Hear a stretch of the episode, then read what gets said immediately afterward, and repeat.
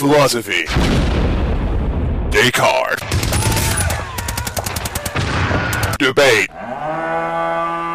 The Mep Report. Mep Report. Mep Report. The awesomest discussion podcast in the history of the human species. Oh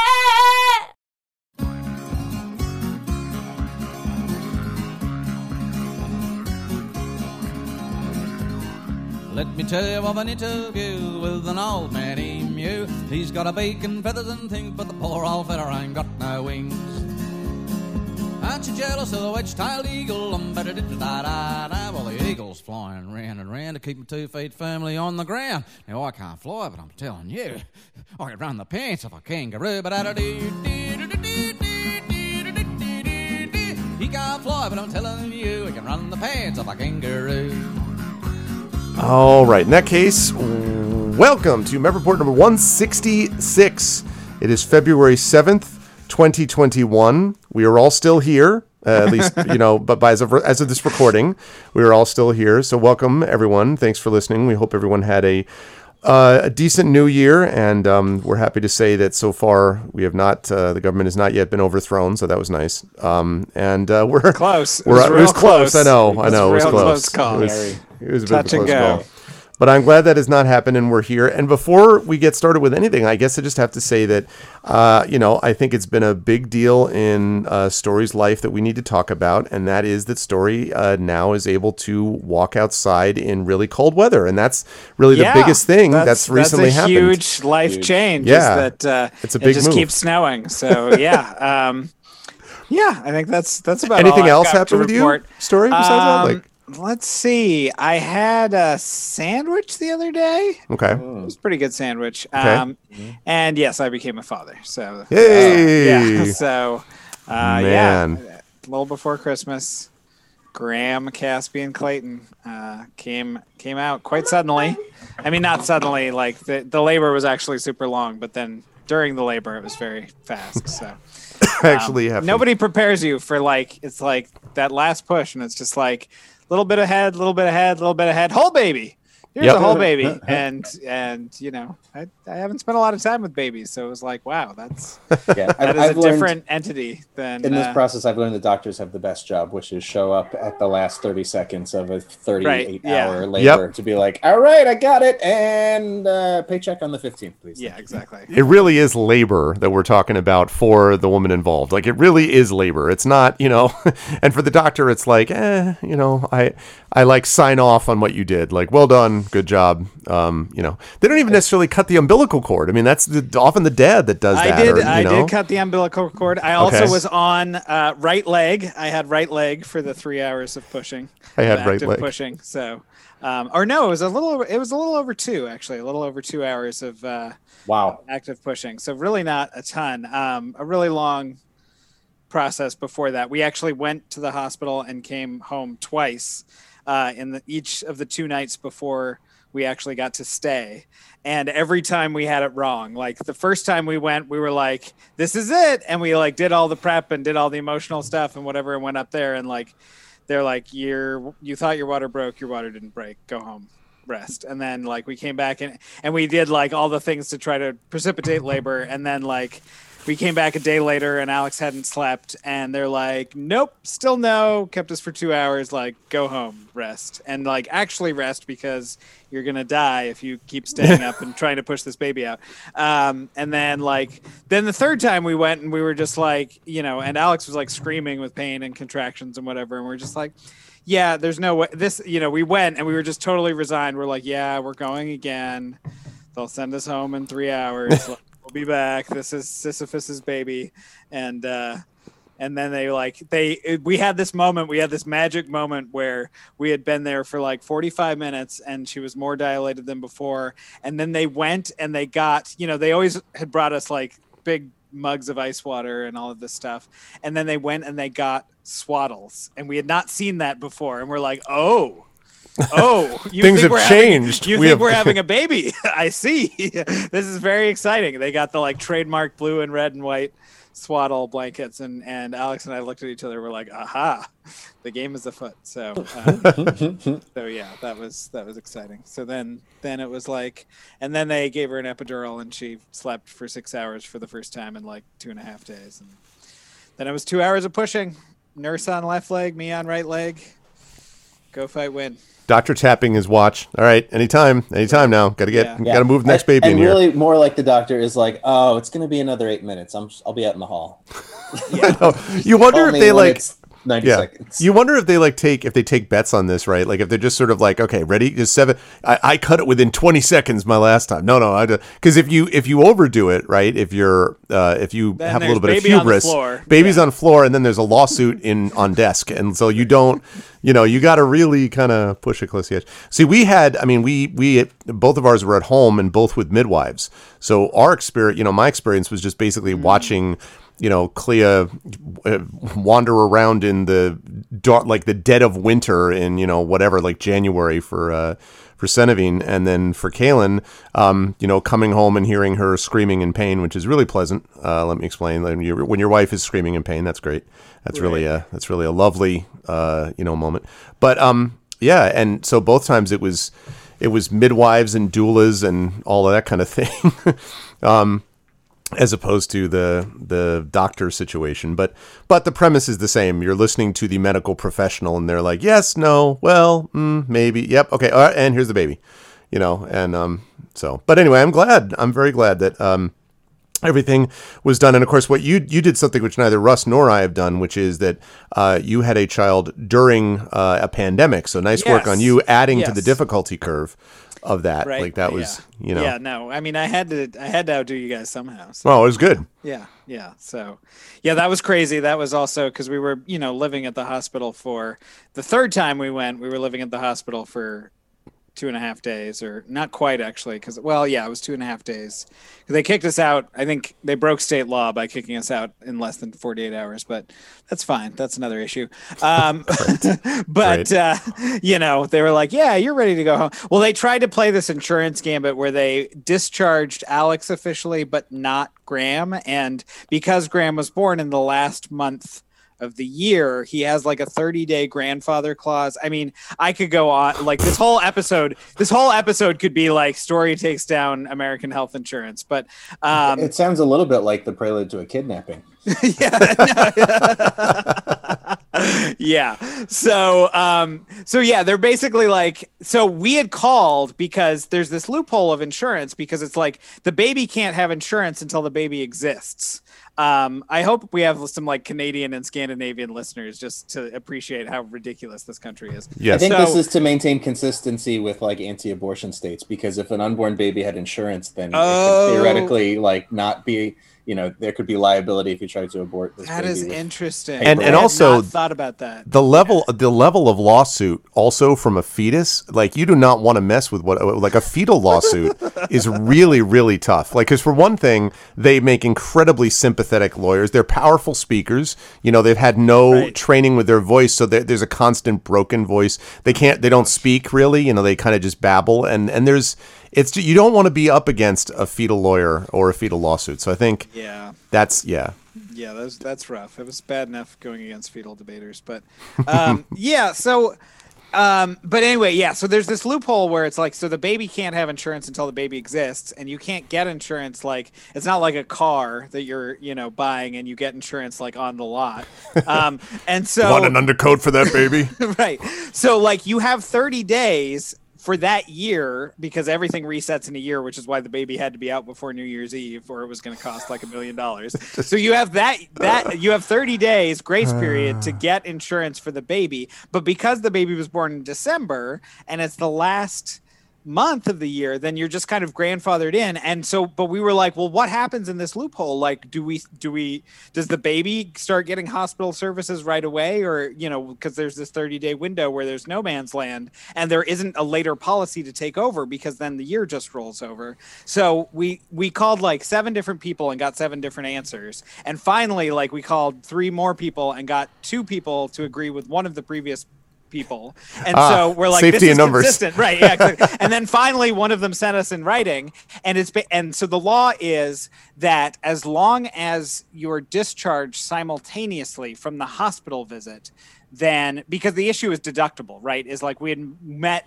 we had a high deductible plan. We had met Alex's deductible in spades because she was still recovering from celiac disease. She was pregnant all year. Like, you know, she went to the ER in Texas like uh, the f- first week of the pandemic when, you know, it wasn't when things weren't shut down and she was at a conference and she thought she might have COVID. Whole nightmare, right? So, so we were like, well, good on the deductible, but it's a high deductible plan. And so it's like another $4,000 for Graham if he's a separate entity. So the loophole is if you're Is don't cut the umbilical cord. Yes, he's not a separate entity. Don't make him a separate entity. Well, I mean, we like, wondered, right? Like, you is know, that the standard? Yeah. if, if they're like they're like so they get they're like you know all right dad you need to cut the umbilical cord you're like does he become a separate entity Exactly. like he just like i don't Oh, tricky, doctor, tricky. If I do it, then I've consented to them being separate. Welcome to it, alex and alex the insurance. subpart a you know like No, yeah. So the actual rule is um, if they're discharged at the same time from the hospital, um, or Alex is discharged later, then uh, free and clear. The second that Graham is there a second longer than Alex as an official patient, then he starts racking up the money toward the four thousand dollar deductible. And you know, given that it's like a hospital stay overnight and they're charging like fifty dollars for a grape, like um, you know, like so they were like they were like, we want to keep him, you know, like his bilirubin's a little high, like they're you know, he's in the normal jaundice range, but it's like high normal, so we want to be super safe. So you're good to go, Alex. Like we'll discharge you and we'll keep him overnight. You're of course welcome to stay with him. Like we're not going to actually kick you out. You just won't be a patient anymore. We And can were put like, you up "Ah, at the Four ha, ha." Seasons. I mean, June three eleven. yeah, yeah.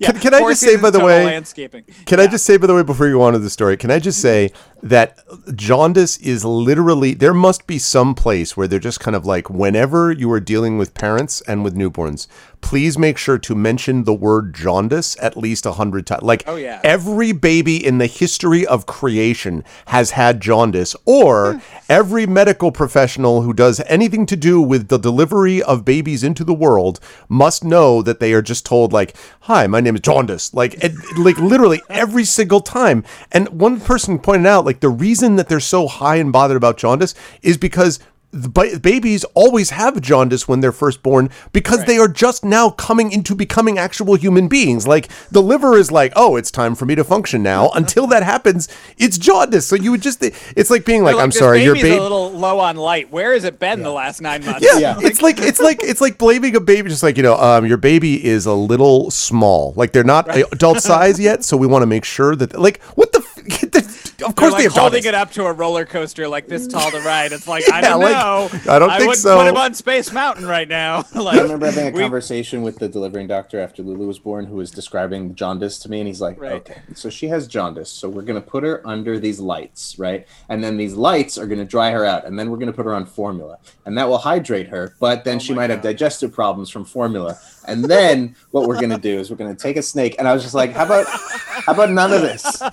How about none of these We're gonna things? take We're a gonna snake? take- we're gonna take the baby home, and we will expose her to sunlight. I promise. And it was the most disappointed doctor I've ever seen. in my life. Yeah. Like, but I want to do the lights and then formula and then snake I procedure. know exactly. I want to know the snake part. Is this a Hollywood thing? I want to know what the snake part I is. think it was a joke. Oh man, no, no, Yeah. what? No, no, think I well, it may be Oh, a yeah. joke. No, I want to Oh, follow this know. joke down to its natural Oh, conclusion. right. I would, Sure, fu- sure. I'd fully believe it. That's fine. No, no. No, now that you've said it's a joke, no, it's clearly no, a joke I've called now. it out. But do you want me to the- explain the The joke? That'll Christian make sense. No, no, it's. Hospital was the only one that took our insurance. okay, as long as we know for snakes. sure. All right, so go on with your story. Oh yeah. So- so oh the- no. I mean, so yeah. So so then we basically like, um, we like threw ourselves on the mercy of this pediatrician because we were like we were really freaked out. You know, and it's also like to be fair, like we're sleeping like. 40 minutes a night. We're like Oh, yeah. totally freaked out. We have this fragile entity. We've never had a child before. And Yeah. we're like, you know, if you touch it, it'll break. And like, perfect timing Yeah. to make decisions right, like we're, this. Right. I mean, so we're totally like we're just paranoid and freaked out and whatever else, and we're just looking at it, and it's like so they've said like he doesn't have jaundice, but like in case he gets it in the next eight hours, they're gonna keep him, and like this potential is jaundice. Yeah. Oh, and the other thing, the other thing, this was equally good. The other reason they wanted to keep him is that he had he had failed his hearing test um, because he fell asleep during. Yeah, that's a So- straight fail. Sorry, you Yeah, can try again exactly. next year. Here. So- Clearly, sir, he's so- not hearing you, nor is he responding to us. I was just like, so like his first year he passed, like they did left ear, and he Uh. responded well, and then he fell asleep, and they're like, well, right ear didn't wake him up, um, so that's a fail. So so I mean, so these are the things that they're like, this is going to be like four thousand dollars to keep him overnight. I mean, of course, no one tells you anything about money at all. Oh, no, never. No They never says do that. anything. We only knew this because we had spent like a full time job for a week tracking down someone who would give us a straight answer. So, um, But- so but you, like, raised that- you got saved you more money than a full time job's worth. Oh, that no, yeah, Right, no. I mean, we got it. Yeah, exactly. We got a Exactly. hundred dollars an hour. Yeah, it was great. But you needed to raise a question and be like, "Listen, maybe it's just because he fell asleep." And they're like, "Jaundice." You know, they just like like they just fire everything back with. But what about It's jaundice? very Okay. easy to catch jaundice in a hospital. It's just rife with jaundice. Jaundice is everywhere. It's jaundice nineteen. It's a very dangerous jaundice. Okay. It's a, it's a global pandemic. Okay. So he failed his hearing Right. test. So, So, so yeah. So these are the things, and we just look at each other, and it's like, so he doesn't have jaundice, and he's sleepy.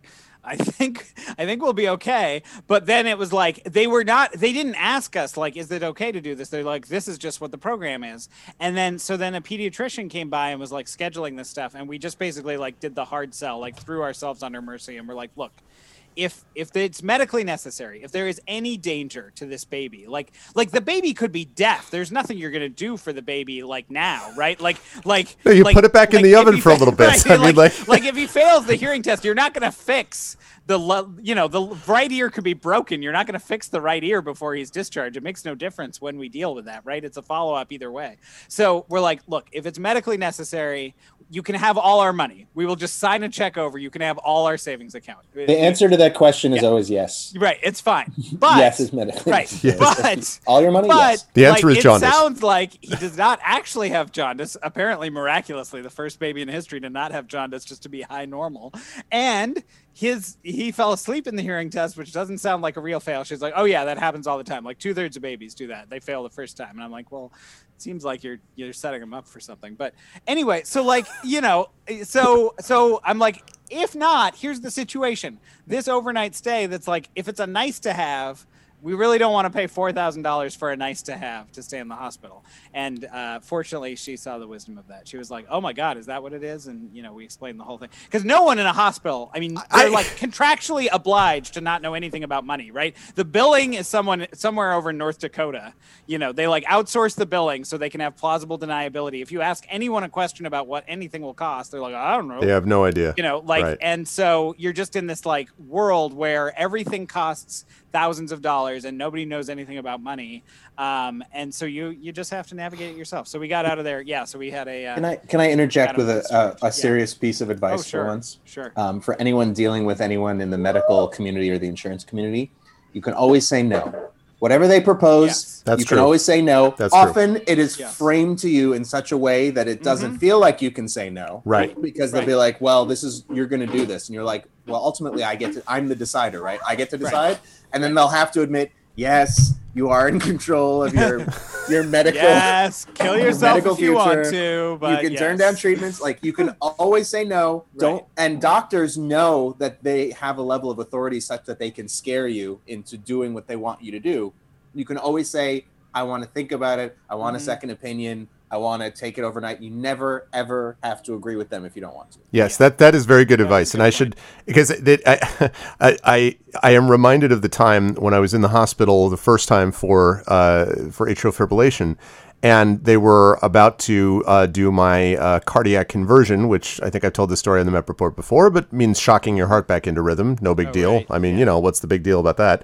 Um, and the cardiologist is talking to me about it, and I'm like, well, you know, and, I, and I'm, you know, terrified and just kind of like, I, I don't, you know, this is, and she's like, I, and she was very nice. I mean, she's a good cardiologist. Like, look, I promise this is going to be fine. I'm like, okay, I understand that you do thousands of these. I've done zero of these to date, and it is my heart that we're talking about. And so we're going on about this, and I'm like, I'm like, you know, and also Dr. Morell, my, my primary care at the time physician, and she's like, well, Dr. Morell is not driving this train. And and it didn't occur to me literally until like after I had come out of being shocked back into and I they did need to cardiac convert me and they did and it- uh-huh. whatever. But I'm actually driving the train. Like if we're going to talk about who's driving the train about my body, that would be me. Like this this idea that somehow like, well, look, I mean, there are some people who drive trains and you are not the train driver. You are the engineer who I tell what to do. Like I I am driving this train. What do you mean you're driving the train? Um so like you also if you have a turf war going on between two medical professionals which happens a lot more often than it should. Um the other thing is that as Russ says, you have the right to say hold on a minute and kind of make your own decisions about what you want to do or hopefully get a third opinion that can maybe synthesize for you what you're looking at or whatever. But yeah you never have to go along and be like oh yeah sure like whatever you want just because they say um, all right this is how it works subtext otherwise you're going to die because they generally will not they they will put everything in that frame everything is a medical emergency all the time and that's a problem so anyway on you so russ is quite right on you go Oh yeah, yeah. No, I mean that's that's that's the main thing of it. I mean the follow up was then we're we've learned since we did not ask all the right questions because we presumed somehow that an epidural was actually an offered uh, part of a of a birth procedure, um, and so the the other thing we have learned since so that was our win. Here is our loss. uh-oh Our loss is jaundice um, oh sorry yeah, exactly. Perpetual jaundice. You got to solve it the first day, or it's your only we all we all Story got and Alex also have jaundice. exactly. Yeah. the whole family has jaundice. Yes, we're laid And up decision tree in the led to an infirmary. 89 year old woman down the block dying from jaundice. West Virginia man has become jaundice. like, oh man. Oh my god, yes. So um, no, our loss was so. So the other great part about this is that everyone at the hospital is in the network for the deductible plan, except for the anesthesiologist. Oh, jeez. That Spoiler bastard. alert: there are no in-network anesthesiologists, which means that an epidural is not apparently a covered procedure in West Virginia for you know a birth. What a load of That's crap. reasonable. So, um, so we're fighting a five thousand six hundred dollar bill for that, Wow. and that was actually Unbelievable. that was actually knocked down because we appealed once. We've already won one appeal. It was a sixty five hundred dollar bill, and we won an appeal because we said like, wait. I mean, it's like the it's like the Eddie Izzard. I think we've talked about this before. The cake or death, and it's like, well, we're out of cake, and it's like, so our choices are or death. It's like there's no in network anesthesiologist. Like, what do you mean? So our choice is like. N- You know, cold turkey. Like we have cold turkey, no painkiller, or or what? No baby. Like we walk out of here and have our baby in the parking lot. All Like right, Chief, you got me. It's a scam. I don't belong to a network. I'll knock off 900 bucks. Does that sound Right. good? And that's exactly what they did. They said, all right, we'll cover it at our network anesthesiologist rate if we had a network anesthesiologist. which is which, Which makes is- this ho- such Right. bullshit. I mean, like, so really, all this is is like the undercoating with you know William H Macy and Fargo, right? Like, listen, that undercoating, like, it's all nonsense. It's all funny money. This idea that it costs anywhere near that amount is a joke. Right, exactly. Joke. So, yeah, we were with this guy for like 25 minutes. So and he was very nice. He was very good at what he did. He is Oh, not yeah. worth he's not worth 10 grand an hour. Um No. so so But right, story, so- you know yes. what he didn't give you? Yeah. Jaundice. Right, it's true. I'm just it's saying, true, you it's didn't true. get jaundice The from him. epidural was sucking the jaundice out of Alex Exactly. that would have otherwise. Sir, without this, you might get some jaundice. So uh, you need this anesthesia to get jaundice. I already Please, know that the spare logo your for child the this yellow today. Send them home after the logo for this lights. episode is going to be a yellow emo. I already know. The gets jaundice. So yeah, so that's um so right. So we so we did not we did not win. We were feeling so good about ourselves for saving ourselves a four thousand dollar hotel hospital stay, and then they slapped us with the the epidural fee. So so we're still fighting, but that's uh but that's fine. Otherwise, I, I just because you know the thing is like it's it's the thing where if they charge you, let's say that they give you a bill for fifteen hundred. Right, now, sure. that's I, I still think that all of this should be covered gratis. I think that Right. like the main function of a society is to preserve the life of others, and particularly when new children are coming into the world, which we are reliably told by most of West Virginia's voters is the most important statistic that exists on earth is how many people we're putting into the world. Then you at least ought to have the good grace to pay for it. But if you're going to And the charge anything, government should give you starter money, by the way. Oh, I, yeah, of course, of course. Like I mean, of course, and, and it's it, it is an it is an outrage and a it is an abomination that the richest country in the world can never see its way clear to do that, while Jeff Bezos is worth six quadrillion dollars per second or whatever it is. But anyway, but so even leave that aside. Even if you're just basing it on like, okay, you put all these things together, you figure salary, uh, blah blah blah blah. 1500 would still be too much, but my guess is that you would at least be like, well, you know, like maybe you drop it a little bit you use somewhere in that ballpark. But they just they just overshoot by such an enormous amount that it is just a constant middle finger to like the people who are seeing the bill. It's just like we will charge you an ungodly sum because that's the thing that we think is necessary for the profit motive having nothing whatsoever to do with the medical care. I'm sure it's actually quite true that a lot of the doctors themselves i know there were some you know some that are unscrupulous but i think a lot of medical professionals probably don't go out of their way to find out how much everything costs because they want to just be like, all right, this is whatever is actually necessary. I think hospital also like administrators know how much night, things yeah. cost, but like the do- yeah, yeah, yeah. but you know what I mean? Like I think I think that's probably so. As usual, the people here here are the insurance companies who are the biggest evil, Mm-hmm. and then the hospital administrators who are a secondary evil. Um, you know, and, the don't politicians who enable them. So there's a whole there's a whole network of organizations whose job it is to sell doctors' offices on Yeah. you know testing Oh, yeah, equipment yeah, and Oh, yeah. Procedures Stuff and drugs, and so the doctor might go, you know, I've incorporated this thing, this diagnostic tool, let's say, into my practice um, because the diagnostic tool is actually earning the doctor's office hundreds of thousands of dollars a year, and it's something that he can tack onto the billing. Yep. totally common practice, and so I don't want to totally absolve doctors. Of no, no, no. I'm not trying to completely absolve them, but I just I think the problem is I, I think there is a tendency, and this happens I think with it happens with teachers, it happens with a lot of I think the tendency is to look at the person who's in front of you so you can blame them when the reality is that most of the time the biggest problem is systemic and it is on the insurance and hospital administrator level. And in teaching, it's generally on the administrator and usually the somewhat higher administrator level, the superintendent and so on.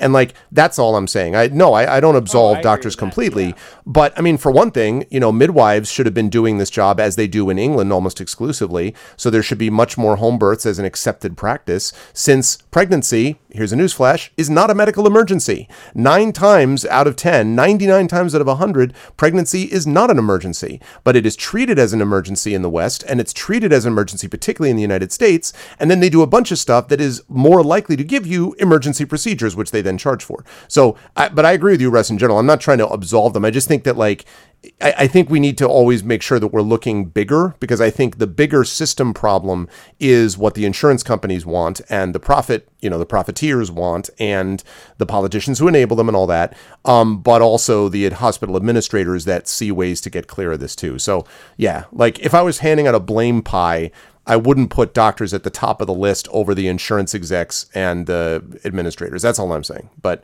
I I, I don't disagree Well, with the, you. uh, That, the you know. other systemic thing is like the way they have this formatted is like this cafeteria. I mean, it's it's like it's like this walkthrough cafeteria style of providers where like i mean the anesthesiologist thing is totally egregious but like there's two different networks and like we happen to have been covered under both of them because alex like had uh, her celiac services at one at one like network of hospitals and then her um, her birth at this other network. So we happened to be kind of grandfathered into this. But like the wandering pediatricians would just come in and be like, hey, we're going to do X, Y, and Z. And they're on a, totally separate billing structure that if you're not working with both networks, then they're also out of network. And so we just kind of got lucky with that. But it's like nobody says anything about like, hey, I am an out of network person, or like, you better ask me what my Yep. affiliation is. Like Yep. they're just wandering in and out. And the metaphor we ended up coming up with it is it's like it's like you're in a poker room and it's like the wandering like food vendors or the massage therapists or something, but like nobody ever takes any of your money and you just think it's all part of the house. And it's like, well, Yeah. okay, like this is part of the service. And then they start sending you these massive bills of like, well, oh, that wasn't included. That wasn't, in-, you know, you've just got all these freelance vendors roaming the hospital halls, like, like want want to get some medical service, and it's like pushing just- someone over the counter so they can get into the room. Yeah. Like, you know, get And out of here. you know? Exactly. And you think that it's like it's a it's a friggin' hospital that's all got branded stuff from the same network. And it's like, nope, this is just Yeah, so I don't know who comes up with this system. I mean to be fair, I think I did probably too late in the game warn you about this this particular thing where I was like, watch out for the lactation consultants. Oh, you did. Yeah, right. Because did tell me those people that, are yeah. often not in network and will Right. just come in Mhm. like they're being Yeah. helpful and then put themselves on your bill. But like, Right. yeah, anesthesiologist is kind of a how Yeah. could you possibly see that? Right, right. Well, you how can you and also like in the sit in the situation when like Alex is about to pass out is like five centimeters dilated has been up for three and a half you know three days straight. Like we're not going to be like nah, an epidural's optional. Like that's fine. Like, Right. You'll probably make it through pushing this baby out. You know, in the worst pain of your life. Like what could go wrong? I mean, it's not like you're going to die. I mean, you could. I I mean, part of that too, and this is one of the things, one of the reasons that we did the midwife thing is because we had. I mean, first of all, so it's happening in our house, so no one is wandering through our house, but the people we specifically invite there. Um, although I have this image of a lactation consultant like breaking through the window, and like, like let me tell you how to breastfeed. Um, you know, but like no, we we control that. But then the other thing is that it just it minimizes the number of people that you have to keep track of. Like, there's a reason now that we have this whole burgeoning industry of basically personal medical managers, you know, people that work with families to help coordinate this. And this is a bunch of nonsense. And we are all people with multiple you know degrees from top universities like we, we are we are definitely not the target audience for most of the people that they expect to try to screw over for this and it's hard for any of us to be able to coordinate and figure out what all of this and, is and that's the thing, you know? right? Like, like, so a fifty-six hundred dollar bill is like egregious and ridiculous. Egregious. I mean, just like totally over the top and whatever else. It happens uh, because Alex and I have done well the last couple of years, and we're fortunate that we do have that money, right? But like zillions of people, especially in the friggin' state of West Virginia, like that bill is is beyond Impossible. catastrophic. That Right. bill is just the end. Like that bill is like, oh great, we're mortgaging our life to pay for a baby and get diapers and get you know clothes and get all of this new stuff for this new human being. It's outrageous. Putting them up, and you get a bill that looks like that, and you're like, oh well, our life's done. Like uh, you know, okay, you know, this is why medical bankruptcy is so common in this Absolutely. Country. So And- and- so you know, yeah. like we're in a very privileged position, and we're also in the privileged position to be able to feel like we can fight it. Most people see a bill like that, and they're just like, well. I don't want to go to jail, so you know Yep. this is like Right. whatever. So And I'm we glad have you are every fighting it. advantage in the book, and we're still like, you know, it is still like an incredibly burdensome, Yep. difficult. Thing. I mean, that's a quarter Yeah. of my, you know, stipend for the Yeah. year. like, Yeah. Can I, can I can I add on to the uh, and Sure. reinforce that you can always say no to things Yes. story? Um, Yeah. I, you guys both know this story, but I just wanted to put it on the record, um, which is that when uh, Julian was about to be born, um, the doctors were uh, trying to pressure Stephanie into um, what's it called? Uh, induced Jaundice. labor. Yes, Jaundice. Be yellow, when ma'am have you up at the heard the good news about jaundice you got to be pre-jaundiced or else you're not jaundiced enough. Um, so they wanted to do an induced labor because of various risk factors or age, sure they did pre-diabetic, et cetera. And we're like, okay, well, look, we had we had a baby, it went fine. She came on the due date. We're having another baby. We'd really like to have it on the due date if at all possible. And the Mhm. doctor's like, no, you're going to have it a week, maybe two weeks early. And we we know Why? so many stories of people who went through induced labor and it just didn't happen on the timeline that they wanted because they're in the hospital, they're bursting the the water and they're trying to give you hormones and trying to get it to come out. And ultimately, like a lot of these stories ended up in them getting C sections because Right. they weren't ready to give birth that day. and they make more money that way and it's a medical emergency again right, Right. they make it into an emergency yes Right. And so we were, uh, our mission was obviously to have a healthy birth, but also to avoid a C section at all costs. And Yep. that was like in our birth plan, and we communicated that to the doctor. And so basically, we were just like, no, we're waiting. We're going to continue to wait. If it gets to the due date and it starts to get past the due date, then we will consider inducement, but we'll certainly not revisit. before the due date. 100% Like, give us till the due date. Hundred percent. Why did they even tell you that you? That, why did they say they wanted to induce? w- w- just because it's common well here's the real reason the real reason is because it reduces the doctor's liability because there are statistics that say that women of a certain age or certain risk factors uh, doesn't go as well if the longer that they wait so they've just begun in the west or in the us specifically they've begun the practice of inducing these women up to two weeks early which obviously does skyrocket the average c-section rate for births in this country. Yep. but also you know they get good they they say they get good outcomes in that they have more healthy babies or whatever which i spe- if you look at the stats i don't think we actually do have better records in terms of infant mortality than like third world countries. I think the us is particularly bad in that in that particular arena but So We- anyway, yeah, we are very bad in that. So we area. stood fast and we said we're going to wait for the due date. And so on the last visit with the doctor, which was like maybe a week before the due date, he's like, "Okay, well, I have to drop you," and he did. He dropped us. Yep, such So- a bunch of bullshit. Such a bunch of bullshit. It should be criminal to do that. Mm-hmm. It should be criminal. The only person who should be firing you is you firing the doctor. It, it is. Ugh. Anyway, sorry. Go on. But but that is the the incentives are skewed because the incentive for us was having a healthy birth. The incentive for him was not having a malpractice lawsuit. And so he would do whatever he could do to eliminate his own personal liability, having nothing to do with our situation. Have you signed a waiver then? Have you signed a waiver? Have you signed a waiver that says we will not sue for malpractice within the following range? Have it notarized, locked in blood, whatever. If that's if that's the most important thing, because obviously, you know, I can understand wanting to avoid malpractice suits. So make you sign a waiver. End of story. Like, what is Yeah. the problem? I, I don't. so but but i mean that's to, to imagine like people who aren't used to dealing with this kind of thing for them the fear that they would go through to have their personal doctor drop them a week before like the we were like, all fucking debaters. We were our job is to argue. Like we we we, we our job is to come up with arguments. Most people are not like that. Yeah. You know, it's just and so but we knew like we knew that we had decided to use the extent of all of our insurance loopholes to go have the birth at cedars which is by far the best facility we have access to even though we could only go if she was in active labor because then we could go through the emergency room. If we just wanted to have a scheduled appointment at cedars our, our insurance would not cover it because it wanted us to go to some far, hospital that wasn't five minutes away and one of the best hospitals in the state so like we'd like to go to the one that's five minutes away and one of the best hospitals in the state. And they're like, no, not unless it's an emergency. I'm like, fine, we will have an emergency. Thank We you very make much. Make it an emergency. What and what did I say? no. Must Yes. be emergency. Exactly. Under Yeah. all circumstances. and so we, Yeah. you know, we waited, and Julian came on the due date. We got the staff, you know, physician, whoever was on duty, and she was great, and everything was fine. But the the like most people don't want to deal with that kind of uncertainty, obviously. yeah.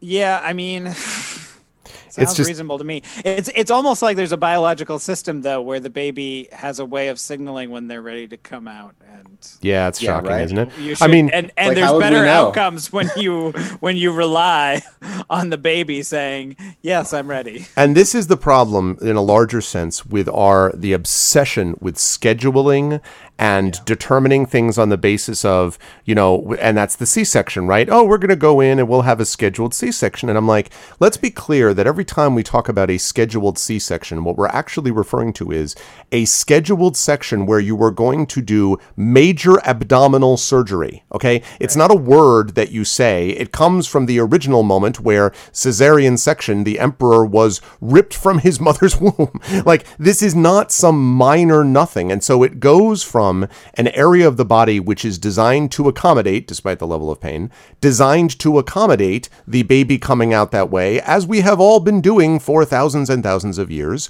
or having a modern situation where we have a child in the midst of a medical emergency, actual major surgery. And don't get me wrong, the C-section did save lives from those people who would have died in year, many, you know, centuries past because the vaginal birth wasn't going to work. I get that, but that doesn't mean that it therefore becomes what it was, which is at one point we were up to about almost like 50% C-sections, and that is a terrible outcome, especially when you look at the mortality rates. The infant mortality rates here, as you pointed out, Russ, are far higher than many developed countries in the world. Again, it's an embarrassment, um, and and that you know comes from a result of a number of things. But part of it is this schedule culture that I need to go and figure out, and then they want to be like, well, look, you know, you've been in here for, look, you've been in labor for 12 hours. I don't know, you know, like, and Clea was in labor for, you know, go, as many longtime listeners of the MEP report will remember, went into labor when we were doing a MEP report back in 2008, and you know, then ended up being in labor for the next 30 plus hours. And story, you just had the same experience with Alex, and like, this is what happens. Like, the baby comes when the baby wants to come, and and you being there with sort of like looking at the clock and being like, listen, you know, I don't know, I can only accommodate you in this window. How about you go to hell? Like, the, the, the, how about you do what's necessary for the benefit of the mother and the child and the family generally? And how about you not base this on this doesn't fit into my Outlook calendar? Yeah. You know, also, I- you get really, really bad outcomes if you have multiple C sections, as you can possibly Absolutely. imagine. And so that happens even more commonly now because the first one's a C section. Once the first one's a C section, they're not going to let you have a vaginal birth after that. Yep. And that thing you're talking about with inducing labor is particularly egregious because what that does is they so they induce labor that creates contractions which are incredibly powerful, much more powerful than the normal body's you know contractions would be. That creates an incredible amount of pain, which means someone says, you know what I need to do? I need to have an epidural. So then you get an epidural. This is separate from your situation story. This is again reacting to oh my god immediate pain, please God. So then you have an epidural, which means you can no longer feel the baby, and when they tell you to push, you're like I am. It's like having you know Uh, having your mouth numbed and getting a cavity filled. If you've ever tried to talk or remember what your mouth feels like when it's filled with Novocaine, imagine that in the lower part of your body when you're also trying to push out a kicking, screaming bowling ball. All right, that's basically what this is. Like, go ahead and push this out. That doesn't work. So then they have to do other extra works, and then if it, and one thing cascades to into another, and we are back with And emergency the time Snake. Then you get the snake. and then you get the snake and then jaundice no but like and and then it's emergency time right and because Right. everything is treated as an emergency so yeah it's Ugh, it, it it really is, and it's it's wrong that people should have to stand up the way that we're describing and be like, no, because I'm not a medical professional. I do not want to have to spend my time becoming an expert in th- you know the finer parts of gynecology. I'm not a gynecologist, but you know that's almost sometimes the requirement to understand like medical procedures better than not better than, but like to understand the basics so that you're not caught off unawares of this. Yes, and a lot of what we just talked about is chronicled in the documentary called "The Business of Being Born." Business of Being I'm sure Born. we- We've seen it. Absolutely, and our midwife uh, was the midwife featured in the business of being born. Our first Celebrity midwife. midwife. Yep, celebrity midwife. Um, who, as it turns out, as we found out later, I think I've talked about this in the show, but as it we found out later that the uh, that same person, the that actually Clea shows up in her book under a pseudonym um, because the first baby that she had ever lost in childbirth was literally the one before uh, Centamine. so when she was there and it was taking a while and the heartbeat dropped at one point, she was like, uh, and she was going through this whole big thing about what she was going to do and all this kind of stuff. And I didn't obviously know about this until later, but um, yeah. And so she chose not to tell you at the time, which was probably a very good idea. Oh, I think that was a good idea. Yeah, I think it would have been a bad idea to be like, "Hey, just so you know, um, I'm, I'm, freaking out currently because I'm worried I'm on a losing streak. So. yeah, yeah. I won twelve in a row, uh, twelve thousand in a row, and now yeah. I just lost one. And yeah. So, but anyway, yeah. So, the, absolutely, the business of being born is definitely to be recommended, so you can get a good sense of what's out there is a possibility. But anyway, so you did all that. You avoided the jaundice. You avoided everything, and now you are And now, you are back at home with now Graham. we have a baby. Yeah. So um, yeah, and in five years he'll be able to leave the house. So that'll be great. oh my god! It'll be safe to be on the planet. So It'll be safe to actually great. leave at that point. Yeah. Yeah. So Maybe we should have. I mean, maybe who knows? Maybe jaundice is protective against things. Maybe you should have been like, maybe I just like a little light jaundice. You know, like Yeah. Well, it something. is funny too because you know, so they, jaundice aside, um, you know, he was born. He was born ju- just before a major snowstorm, and we went home in this like epic blizzard, and like we're skidding out when we first strapped him in. It was like this really harrowing thing, and the GPS just went haywire. I think because of the storm was like rerouting things and routed us onto like the worst street in our city where like we we joke about it as being the roller coaster street. And so it's like in the middle of a blizzard and it's like here go down the roller coaster street that goes like a straight precipitous drop and then comes back up. And we're like no we're not going to do that. So i was basically winging it and the baby's crying in the back and it's the first time he's ever been in the car seat. It was a nightmare. So anyway so we finally get him home um, but then it's basically just like not stopped snowing since he's been born. I mean, not literally, but like a majority of days, I think a majority of days that he's been alive, we've had some snow and it's been cloudy almost all the rest of the day. So it's like there's no sun available at all. Like he does not have any access to well, wait. There's your sun available. Right. Well, Let's right. be clear. Yes, your exactly. is very Right, available. Right. There's no sun for the sun, and so um, so they gave us, you know, the the flip side of the of the bad jaundice situation. They're like the only thing in uh, that is not available in breast milk that babies need to grow. The only nutrient that humans need is vitamin D, Mm-hmm. and of course, this is because you're supposed to be outside because we're an outside species, despite Right. what recent events. And um, yeah, so there's been no sun available. So they gave us vitamin D drops as a prescription, which like even if they're born in summer, like they recommend. Yeah, like, no, we always got the you know, vitamin D drop thing. Get the vitamin D. And fortunately, he loves them. Like he loves. He also got thrush from the breastfeeding, which is pretty common. Um, and he loves all of his medicine, which is like very fortunate. That like we were like, oh god, this is going to be a nightmare. And then he's just like, like we actually save it now to calm him down when he's upset. We're just like, oh, don't do the vitamin D drops yet. Wait till he's upset, and then he'll enjoy them so much that we can use it as a calming tool. So But you realize that like you're missing out on what is the obvious um, winner in all of this story, and that is your next novel begins. The snow began with Graham Caspian Clayton and Yes. didn't begin, didn't end till vitamin D was procured. You know, something like that. Yeah, it's yeah, just such a evocative. You know, like That's true. That's true. No, I mean my thesis project is is addressed to him. It's all about the pregnancy. It ends with the with the birth scene. So um, Nice. Yeah. So that's uh, and I just turned in a my last draft that is still editable before the final version. So I'm getting comments from my co-chairs. And then in about a month, I'm going to turn in the, the printed copy. So, and then it goes into a vault for a hundred years, so nobody can see it. I mean, I'm going to try to pitch it as a book, so hopefully people will see it. But it goes in a hundred year. All the MFA theses go in a hundred year vault. Um, never to be seen again. well, all the other so every other thesis is supposed to, um, you know, because like you're supposed to be doing original research of some kind, right? Like that's what because it's the equivalent of a dissertation because it's a, a terminal degree, even though it's not a doctorate. And so, you know, you're supposed to be doing original research, and the idea is that you like contribute this to the public domain or the public good if you're doing this as a doctoral candidate or a master's candidate normally. But because it's creative, there's actually like future like you know like this isn't the end goal of the publication. The end goal of the publication is it actually being like a creative book.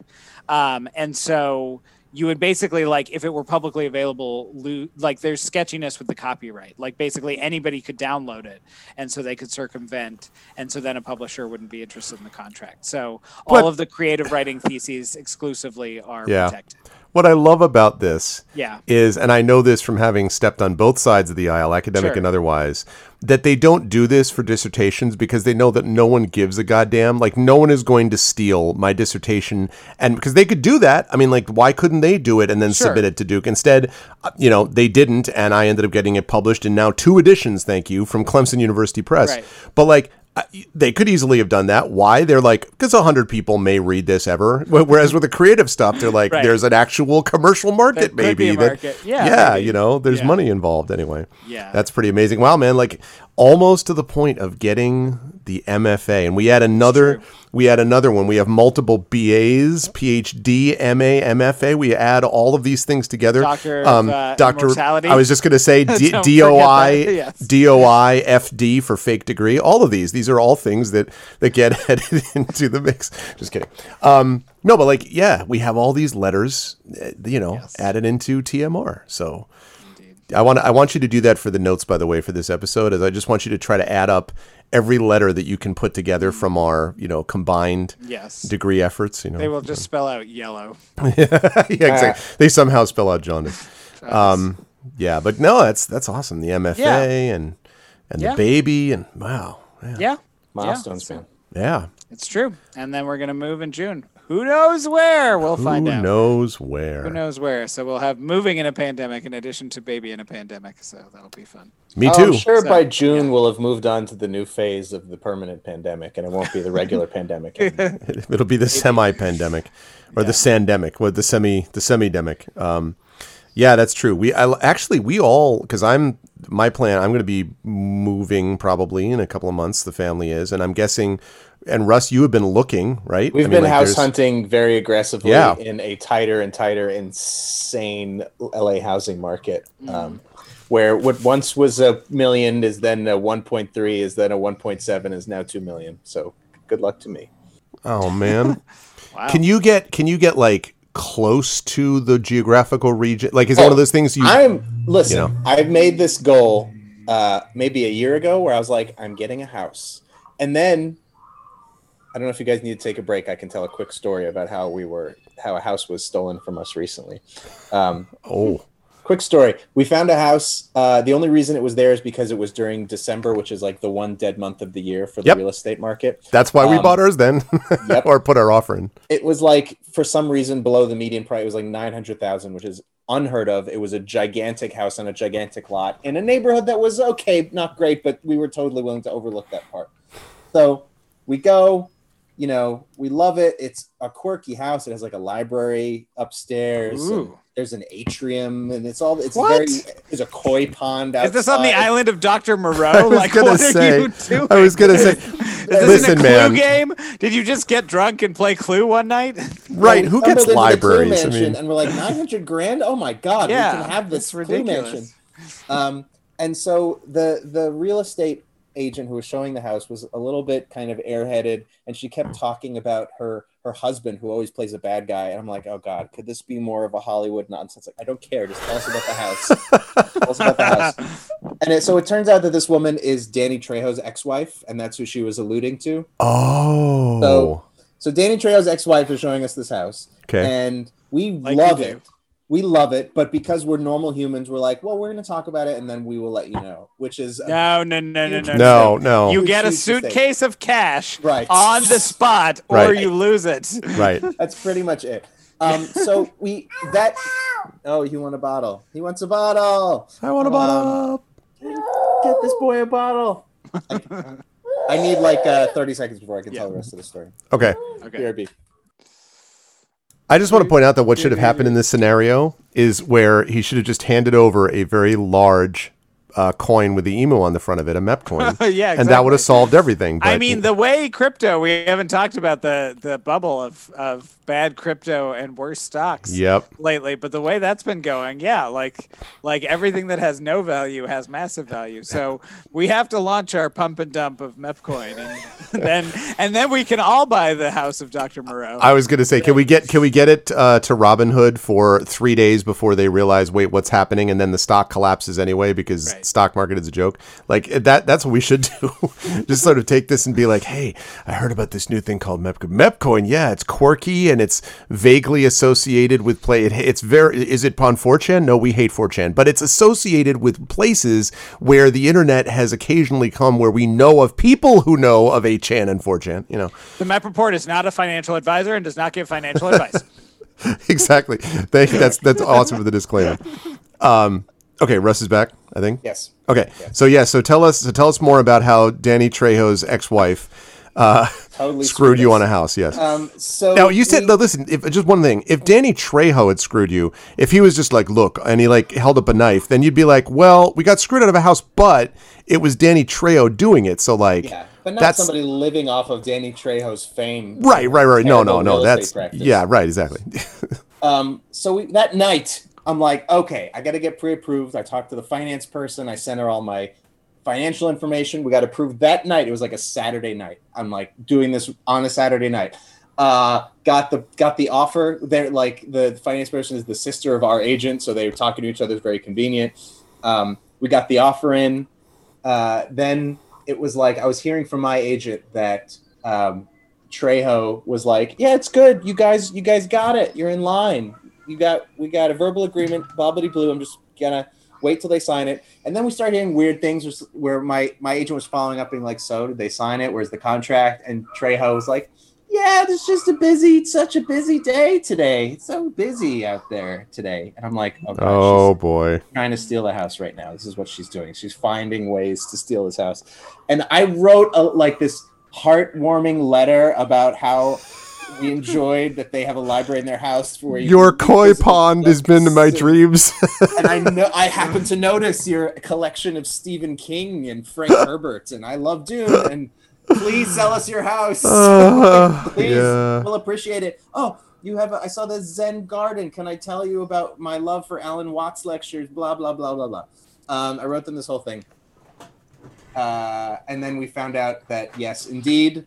The ex-wife of Danny Trejo had invited other people to see the house after she told us we had a verbal agreement um, and then let them bid it up like another 50 grand and didn't even give us an opportunity to match their offer. right. That's the it to them. crap. That's the crap. Yeah. Gave it to them. Yeah.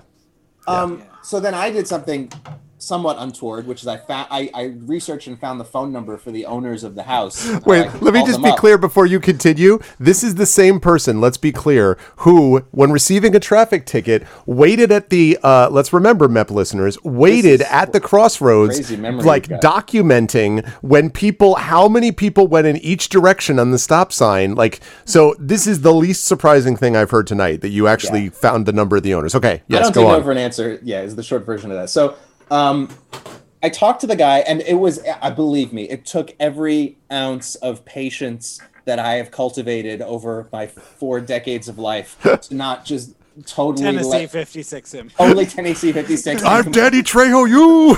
but I was aware that there was still a chance maybe we could get the house or be a backup, and so I really didn't want to ruin the relationship with this guy. But in the midst of the conversation, he said the following. So first of all, our agent's name is Nechama, which is like a very I don't know if it's Israeli, but it's certainly a very Jewish name. Um, and so he's like, yeah, so um, so yeah, I heard that your agent doesn't work on uh, Friday night or Saturday. Is that right? And I'm thinking to myself, and the relevance of this is are you implying that she is Jewish? And then and then he went on to have a conversation with me about how it would just be too much of a pain and too difficult, and that Trejo had told them that our agent was horrible, basically to cover for the fact that she was doing s- sketchy and illegal things by like trying to double Wow. dip.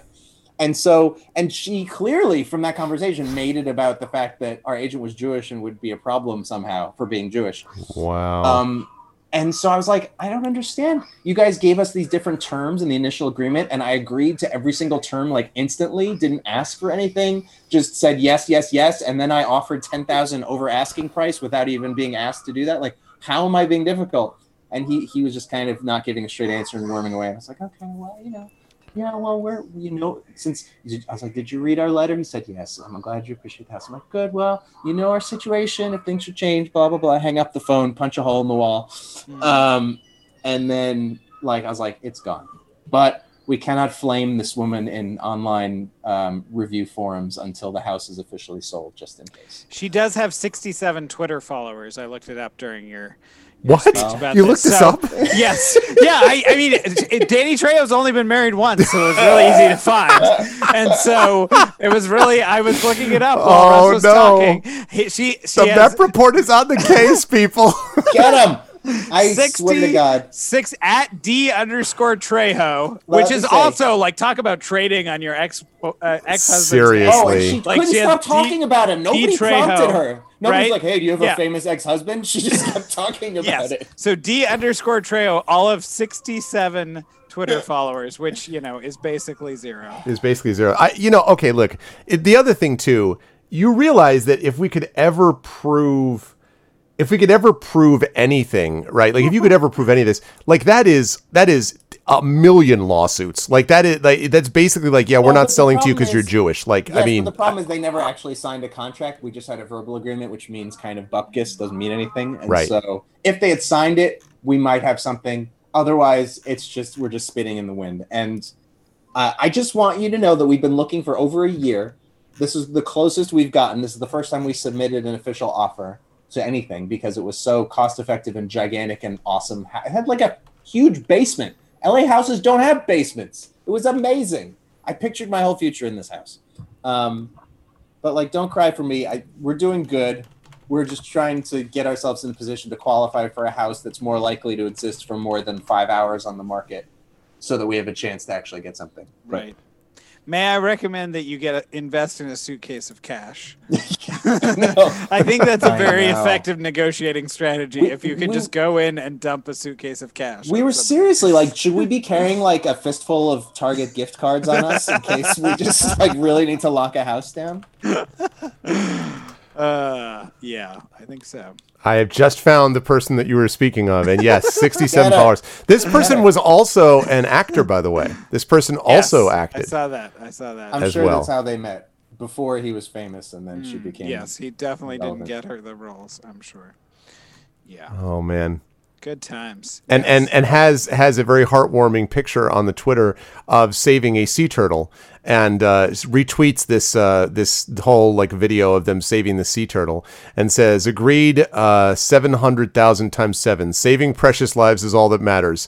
Hashtag living with purpose. Hashtag rip off people because they're Jewish. Yeah. Like this, Hashtag this sea turtle is not Jewish, so it's okay. this sea turtle did not seem to have any kind of Zionist tendencies. Signed hashtag I'm not a abnormal person.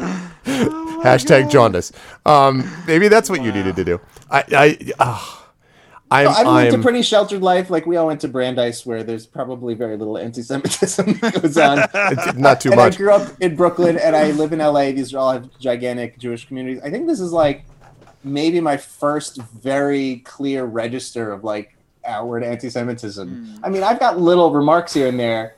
Someone have saying I have a big nose or something like that, but this is the first time I'm like, what? I was just denied housing under the claim that I was Jewish when I know it was really about her getting kickbacks or whatever. That's but- really the reason. I mean, because I was going to say, like, if you if you had been like, you know, I'm six foot one white guy, and they're just like, yes, but you are in your forties, and uh, you know those people in their 40s. Like, I mean, it would have they would have made something up, right? Is the point? Like, they're they're just she wanted I would to have been sell it to happily somebody else. if they called me six foot one. I would have taken. it. You would have been You would have like, been like, "Thank you. aha. I just wanted to call you to say thank you for not selling me this house because Thank you so much. Discrimination so- against six foot one people is real, and I accept Yes. it because I am six foot one. we we've been you know I can't talk about it yet until like the offers are accepted and in on both sides and and all that and approvals are all in. But until the actual closing happens it's very much like uh, something story just went through some months ago which is you don't tell anyone that uh, you're pregnant until you reach a certain level. So it's the same thing. You can't talk about anything too much until it's until on air anyway until it's closed. But what calls of Narnia? of Narnia Yeah, well, exactly. hey, potential potential congrat prospective congratulations to you.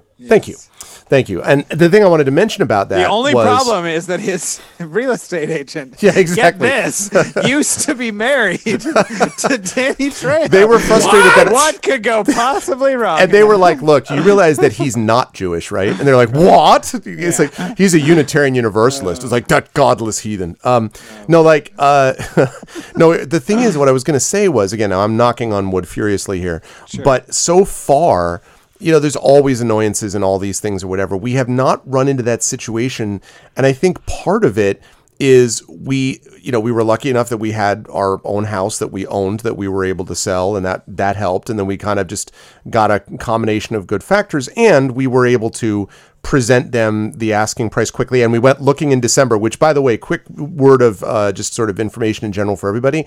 If you can look towards the end of the year for real estate let me recommend you do it like trying to buy a house in June is is not going to be easy, right? Because no one really wants to be out there. It's dull and gray. And here's the other reason you want to do it this way: because if it looks, at least in the Northeast, if a house looks good in December.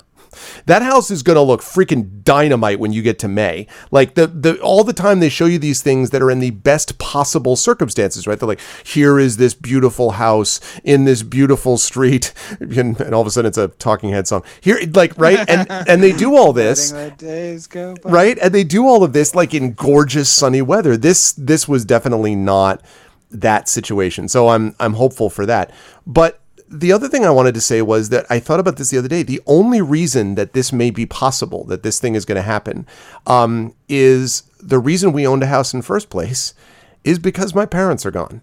And my dad was killed in a car accident. And the settlement from that car accident, because he was killed because the truck that hit him had bare tires on one side and just literally the guy lost control. He'd been driving too much. He had like five hours of sleep and three days of work, and he was driving under bad conditions and he careened across the road, and that was it for my father. And so my dad died, and the settlement as a result of that was what made it possible to help my mother when she was medically disabled and dealing with breast cancer, and that was no fun either. So yeah, we got to have the money to you know sell my mother's place, and we had what was left of the settlement money, and so we were able to use that to put a down payment on this house, and this house went up and had ten offers in two days because it's in New York City, and everyone was like, yes, please, you know, and we got the we got what we wanted as an offer price and the price was simply the death of my parents. So like if if the reality is that we get to do this and it is a privilege to be able to own a house at all, and so I, I was almost like I felt guilty for a while about being like, yeah, I'm really excited about this move, and then it was like, except that I would rather be living in a shack and have my kids be able to know their grandparents, you know? And instead, we don't get that. And if that doesn't reflect the effed up situation, you know, in kind of American economics, which, you know, we don't need to get into now overall, but just, you know, th- those kinds of things just are just staggering to me. And I think it's, it's just also individualist to me that it bothers me. You know, the idea that Russ, you have to deal with that crap and you just randomly get like Danny Trejo's ex-wife who decides to pull some anti-Semitic Semitic bullshit so that you don't get your thing. And Story is having to like fight battles with out of network anesthesia. Like, can we just get a system? Like, we the, the country has existed for 250 plus years. Can we get a system, please? I, I just, you know, We have a system. It's naked profit for Yeah, everyone. I know. Everyone screw their neighbors. I know. To make an extra buck. I know. What? What? Can we what's- talk- can we talk about wrong with GameStop? that system? Yeah. Can we talk about Oh, GameStop we on the heels of this? Yeah, I, we, we were We when you were gone. We briefly hit the on it. No, we briefly talked it's about No, no, it's fine. It's fine. Finished. It's fine. I want you to, I want, I'm happy to let you talk about it. I will say that this has further cemented my knowledge that I'm so happy I don't do anything in the stock market except my TIAA-CREF account. Go nuts. I please tell us about the stock. We were What do you talking about that you should instead of a suitcase of cash, you should just get a MEP coin. Oh, exactly. God. Hand him a big and then we gleaming talked MEP about coin. pumping and dumping MEP, co- MEP coin, and you can say whatever you want because I've already disclaimed that we do not give financial advice. Well, So I, I do have to say before I talk about GameStop, like the fact that MEPcoin isn't a billion dollar currency right now is probably my fault because I mean Dogecoin right now Right, is being Dogecoin pumped by the huge. richest man in the world, It's true. and it, it was a joke. It was literally a joke currency that was, was. used on Reddit for years and years, and now Yeah. it has a market cap of like ten billion or something like that. Yep. So I take that as a personal failure. Um, and I hold you responsible for it as your As- personal failure. as well, you should. That was Um, what they said. They're like, you can't sell this house to this guy. He made MEPcoin into a failure. I just wanted to- Yeah.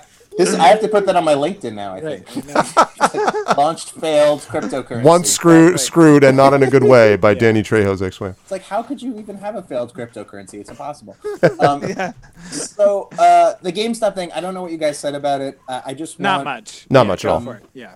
I, I, it's important that we all understand the historical significance of what happened. I mean, it, it's kind of still in process. We don't really know what the result will be, but right. based on what's already happened, um, it is incredibly significant because it the financial markets just got decentralized. Basically, it's like all of a sudden the internet has now and the information there has now given um, enough information and uh, social networking power to retail investors that they can compete with hedge funds. Even like the the term retail investor is an insult, right? Like it's invented. It, the retail investor means you're not a hedge fund, you're not an insider. Your job is to get screwed. Like you know, I've been a retail investor for let's say about 15 years, and something that you know when you're just an average dude with a trading account is so. For instance, let's say some news drops about a stock that you're interested in. You're like, oh, I can't wait to pick up that stock tomorrow morning when trading opens. You'll notice that in the the pre-market, when the market is closed, there'll be a bunch of trading that goes on between insiders and pre-market. And before the market even opens the next morning, the stock may be up 25, 30% based on the news, but you just weren't allowed to trade on Missed it. your window. Yep. You're not an insider. And that all goes, all those spoils go to insiders. And there are a million other examples. There's high frequency trading, which is literally just an algorithm that does thousands of trades a second for the purpose of stealing fractions of a cent off of the price of equity so that you're always paying the most inefficient price possible as a retail investor because you know all of the hedge funds are doing the richard pryor and superman 3 trick of stealing half cents until they amass hundreds of billions of dollars Right. um, And they wonder why, you know, then I watch people on CNBC be like, why are so few people in the millennial generation in the stock market? It's like, Exactly. Gee, Yeah, gee this because doesn't sound They don't like casinos, apparently. Right. because you get screwed and then Right. and like also like you might hear in the news oh there's an ipo of a popular brand that you want to be a part of and you want to invest in it and it's you you look at your trading thing it's like oh well i don't have access to that ipo that's given out to insiders you can access it once it's been on the market for a few weeks and it's gone up two or three hundred percent then you can buy it if you like so there are a million examples of how retail investors have been just actively screwed and of course this is even beyond the 2008 you know housing crash which was caused by these derivative financial products and all of the real world carnage that was caused by that stuff so then this thing happens this thing happens. and a tiny frankenstein that is the comes thing that happened. Yeah. Yeah. Um, so this thing happens, and basically, a bunch of guys on Reddit, and, and this is a subreddit that I followed for months and months, and and declined to invest in the so-called meme stocks because I was like, it's too stupid even for me. Uh, I'm enjoying reading about it, but I'm not going to invest in GameStop or, you know, BlackBerry or Bed Bath and Beyond or any of these meme stocks. Um, but basically, what they did was they figured out. Uh, yeah, I, I don't. I'm sure that you've seen a hundred million explanations of short selling ever since this all happened. So you probably know something about short selling now just via the news. Um, but they they figured out that these particular companies that are being weighed down by short sellers um, to for the profit of these hedge funds, the, a short sale has some potential profit incentives and unlimited risk on the downside. So if the stock goes up, you basically have to buy back those shares at whatever price it goes up to eventually if you decide to close out your short position or if you're forced to close out your short position. So they figured out they could just smack hedge funds like a pinata if enough people bought in on Reddit and a bunch of money would pour out. And that's what happened.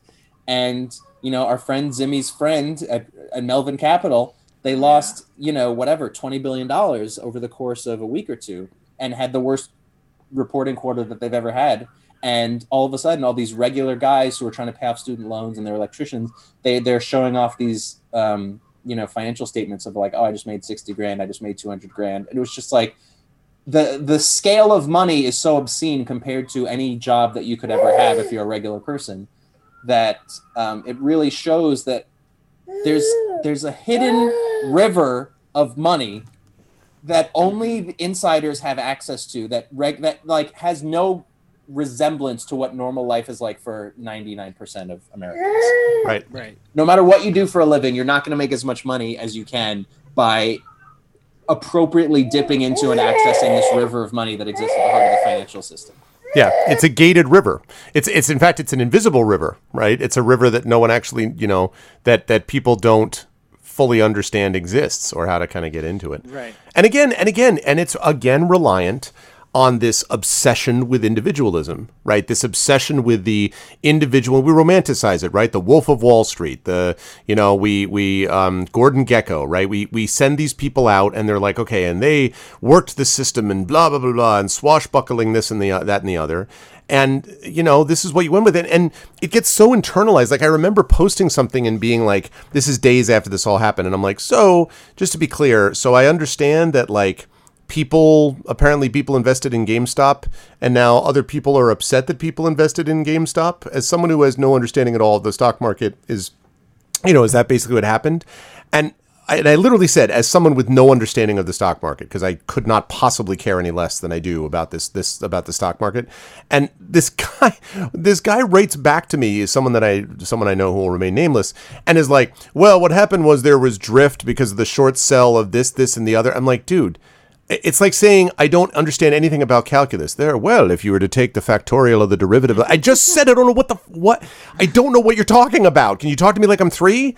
Like I just I, I don't understand, and I feel like that too is kind of like, well, don't you know all these terms? Uh, no, I don't know these terms. Well, I will So it's just one- so far from average American life. I just ugh. So know? here's something to understand. This was a very good thing that happened, even though like some of the investors have since lost some of their money and they couldn't keep up this insane bubble. Like it was a very good thing that happened. Right, yeah. It scared the heck out of the establishment. In my opinion, my humble opinion, it was the most progressive act of protest that has occurred in the last 20 years. And this is including all the protests we've seen over the last year. This actually did the most damage to insiders, more so than any toppling of statues or hurling things at courthouses or insurrecting at the Capitol. Like this was actually the most progressive political action that happened in the last 20 years. Um, and it was so effective and so scary to the insiders that when the insiders were all recalibrating their positions and trying to figure out how not to lose more billions of dollars on this, what they also did was they kind of took the veil off for a second. They bought a bunch of media. You had a bunch of pundits on major news channels talking about how these Reddit users were like Russians or how they're like they're they're trying to harass and hurt people, like they're trying to make it into a gamergate. Like any way that like NPR did this, CSN, CNBC did this, CNN did this, Jimmy Kimmel did this. Like anyone, Discord a- Discord shut down their channel like Yep. they're like, "Oh, we've had complaints for a long time and we just happen to be acting like the Right. day after GameStop hit 400, they're like, "Yeah, it's a hate thing. We're shutting down their whole channel cuz uh, it's like, hate you know- stuff." It just it's a coincidence. It's not because they've made lot all this money and rattled people.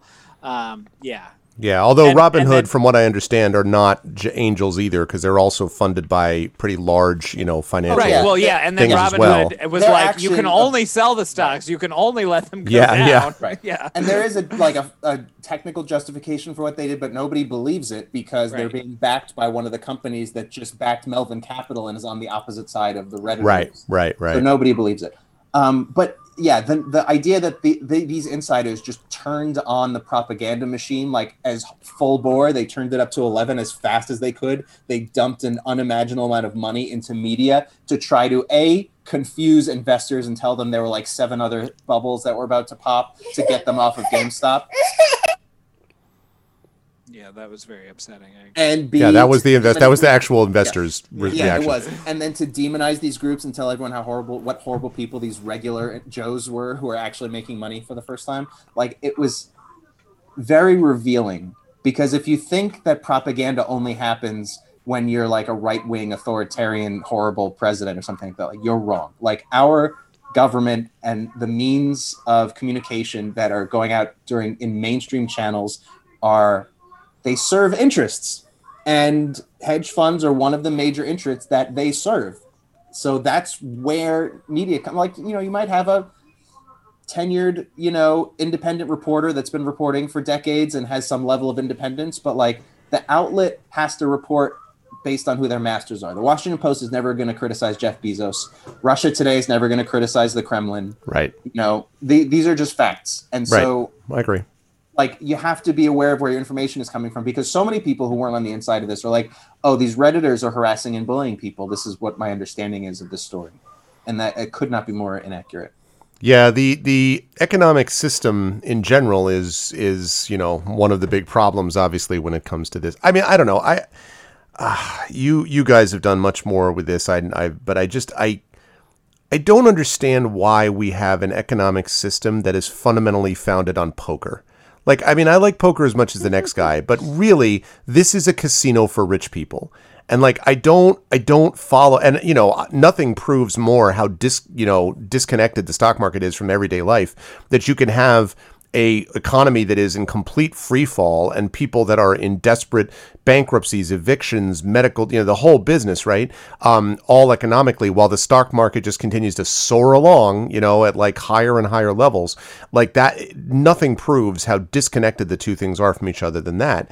Um, but it's just, it's, it's amazing to me that we still continue to that in general the populace as a whole kind of accepts it and maybe if that is something that comes out of this that the idea that you know a bunch of like redditors and a dream so to speak um, could kind of shake the levers of economic power then maybe that has some you know utility in and of itself and it has some value and it is another reason I've, I've made this argument many many times over the years that I think the internet the issue with the internet is that the thing that makes it such a attractive thing in terms of profitizing and and you know people being able to make money off of different aspects of it is its ubiquity right this is why deplatforming incidentally works when you deplatform someone everyone's always like oh they're just going to go to Parler right and they'll they'll hit like the 10,000 people in Parler instead of the millions of people on twitter or and they'll that is why shut down Parler yeah, exactly. Well, or one way or the other, right? Like the idea is that disinformation, which as they've proven, dropped hugely, like enormously since Trump was deplatformed from Twitter,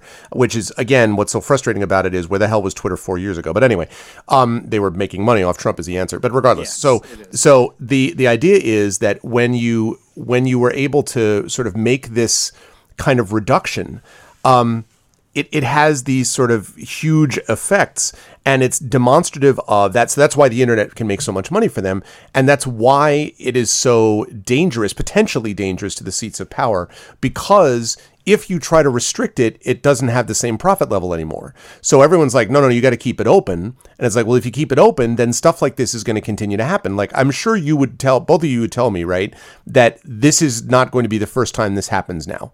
That there's going to be more, this is going to be seen as a success, right? And more Redditors and more people of this sort will be finding other ways to do this, right, Russ? I mean, is that like a fair statement? Yeah, this Like- is the beginning of the new era Right. of finance. Which and that's coming from the internet, man. I told you. Reddit Reddit is basically the largest hedge fund in the world now. And no, it's God help us, because Reddit is not exactly. But no, I mean, I, well, the overall I'm, point. I'm is- talking about Wall Street, but the Sure, specific subreddit. And to be fair, now that there's a huge amount of um, cyber info warfare going on, where Right. people in power are trying to, with bots, are flooding Reddit with disinformation and with ideas about other stocks. Like there was a whole silver bubble that Redditors were supposed to invest in, which, if you did the research, were only propagated by bots and were actually helping the hedge funds that were in trouble because they had big silver positions. Mm-hmm. So it was just like trying to convince people to invest on the wrong side of the battle. And like this information warfare, this is the era that we're in right now. This is the era of, you know, truth, mistruth, propaganda, and information warfare and psyops. Mhm. Uh, and it's not over, by the way. Um, and also, like, you know, I, I know a lot of people were very happy that Donald Trump was kicked off Twitter because he's this horrible, pernicious force. But also note that in the weeks after they were happily uh, censoring Donald Trump from all of these services, a bunch of socialist uh, progressive groups and nonprofits were also kicked off of Facebook and Twitter with nothing said by the companies, with no recourse provided to the people whose accounts were canceled because they were just like, okay, more extremists of political interests. And so this is the power that we have given them, which is to silence people when they threaten the insiders. And Well, I know- where they threaten the insiders from. Doesn't matter Yeah. which direction. Yeah, I, I mean, I, I understand that's true, and I obviously the social media stuff has way too much power in general. But I mean, I think I, that said, I, I was I've actually listened to a lot of I was watching and listening to a lot of interviews of people who are big time you know free speech advocates, and almost all of them are like, you know what, the disinformation is so bad. So bad that there is no option now at the moment except to deplatform and to immediately try to deprogram. And those are really the two things deplatform followed by deprogramming. And this is the thing that's going to be, to me, the biggest challenge, I think, of our age. Um, one of them is obviously climate change. I'm talking about besides the immediacy of you know, resolving the pandemic. pandemic and civil rights are enormously important in the immediate future. But um, beyond that, climate change, and I would say right in that ballpark, is um, re-education, not re-education towards you know this is what we want you to think, but actual broad education again. Um, and I do think that there is movement in that direction, and that is absolutely critical. This is something which is going to come up as a result of a lot of what we've been going through in terms of remote education and what remote education can and cannot deliver. I still think in person education is generally superior for multiple reasons. But having said that, it can be delivered in ways and delivered, assuming you get off the teacher's backs, can be delivered in ways that can be very valuable for people as long as we are going headlong after the idea that all information is roughly equal in value because it clearly is not. We need courses in ethics. We need courses in rhetoric. I don't think I'm going to get any pushback from you guys about that. We need we need courses in this. dare you. Yeah, I- I- d- disp- and we need ways to weigh argument and weigh sources against each other, which of course Russ has been talking about for a long time. But that kind of thing is all stuff that we need as part of this programming and reprogramming effort. Um, and I think that we can get there as long as we stop believing that one party that's a death cult is, is a death cult is anything more than a death cult. But we need to we really need to focus on that. I think education is going to be critically important. obviously I agree forward. with everything that you said. Um, although I, I, I'm very, very fearful of the cavalier cavalierness with which we are censoring people now. And like, yes, Donald Trump is an easy example, right? Because he's horrible and he spouts dangerous mistruths, and everyone hates him. Um, but But lots of them, Bannon, kind- you know, a lot of them. Sure, sure. But kind of the point of free speech is that you have to allow the most, the people that you disagree with the most, the people who you think their speech is the most dangerous, that's kind of whose free speech you have to preserve. Otherwise, you don't really believe in free speech. Yeah, but you can't do that if you're amplifying. The problem is, though, that assumes a marketplace of ideas where every idea is given equal volume. If you have a marketplace in which one is constantly amplified and they're trying to sell their idea, if you follow the metaphor, on top of three ladders with five megaphones provided in front of them, as opposed to the one person who's on a street corner being hopelessly drowned out, that is the danger here. What you've got to do is equalize you- the marketplace Aren't you making an argument then for not censoring people on social media? Because the argument for censoring people is they can always speak on their own. They can go on the street corner and get on a soapbox and say whatever they want. They just can't be on Twitter. But the whole point is that you can't reach an audience unless you're allowed to be on Twitter and Facebook. Right, but there's no obligation to be given an audience. Where is there a requirement that you be given an audience or a platform to do so? And Well, Twitter like, did. where- Twitter highlighted and amplified it. Facebook too.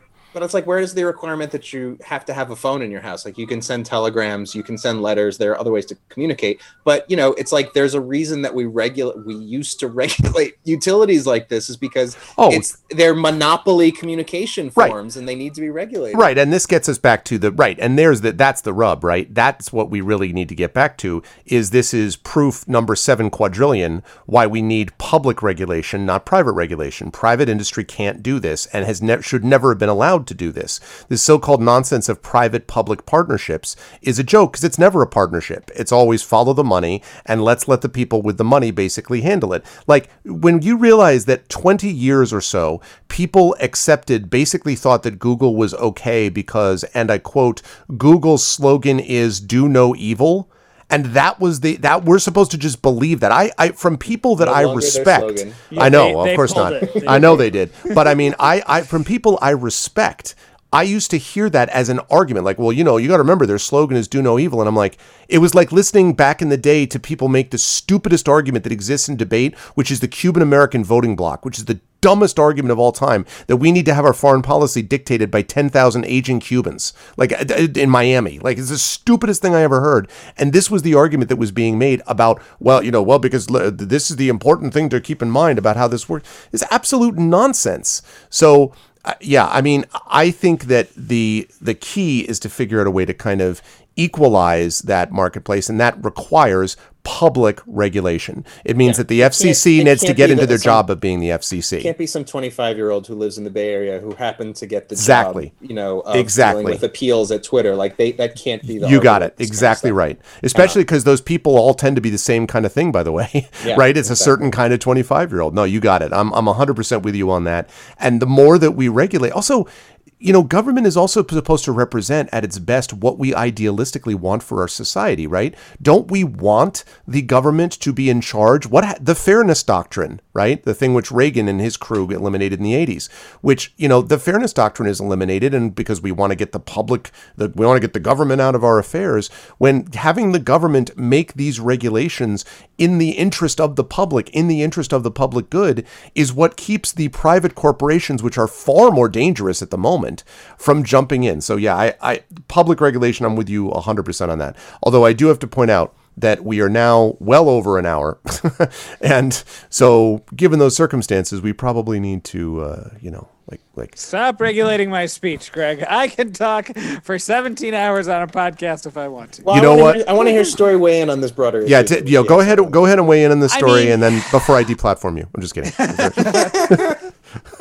Yeah, no, I mean, I I see I see both sides. I mean, obviously the the corporations versus government thing, like the we're we're I don't think there's any dissent that um you know corporations are. I mean, and I'm not like a huge fan of the nation state, but like the nation state clearly the only thing the nation state clearly I trust more than every time is corporations Yep. um that are just like designed to to get their own. You know, the free speech thing I think is.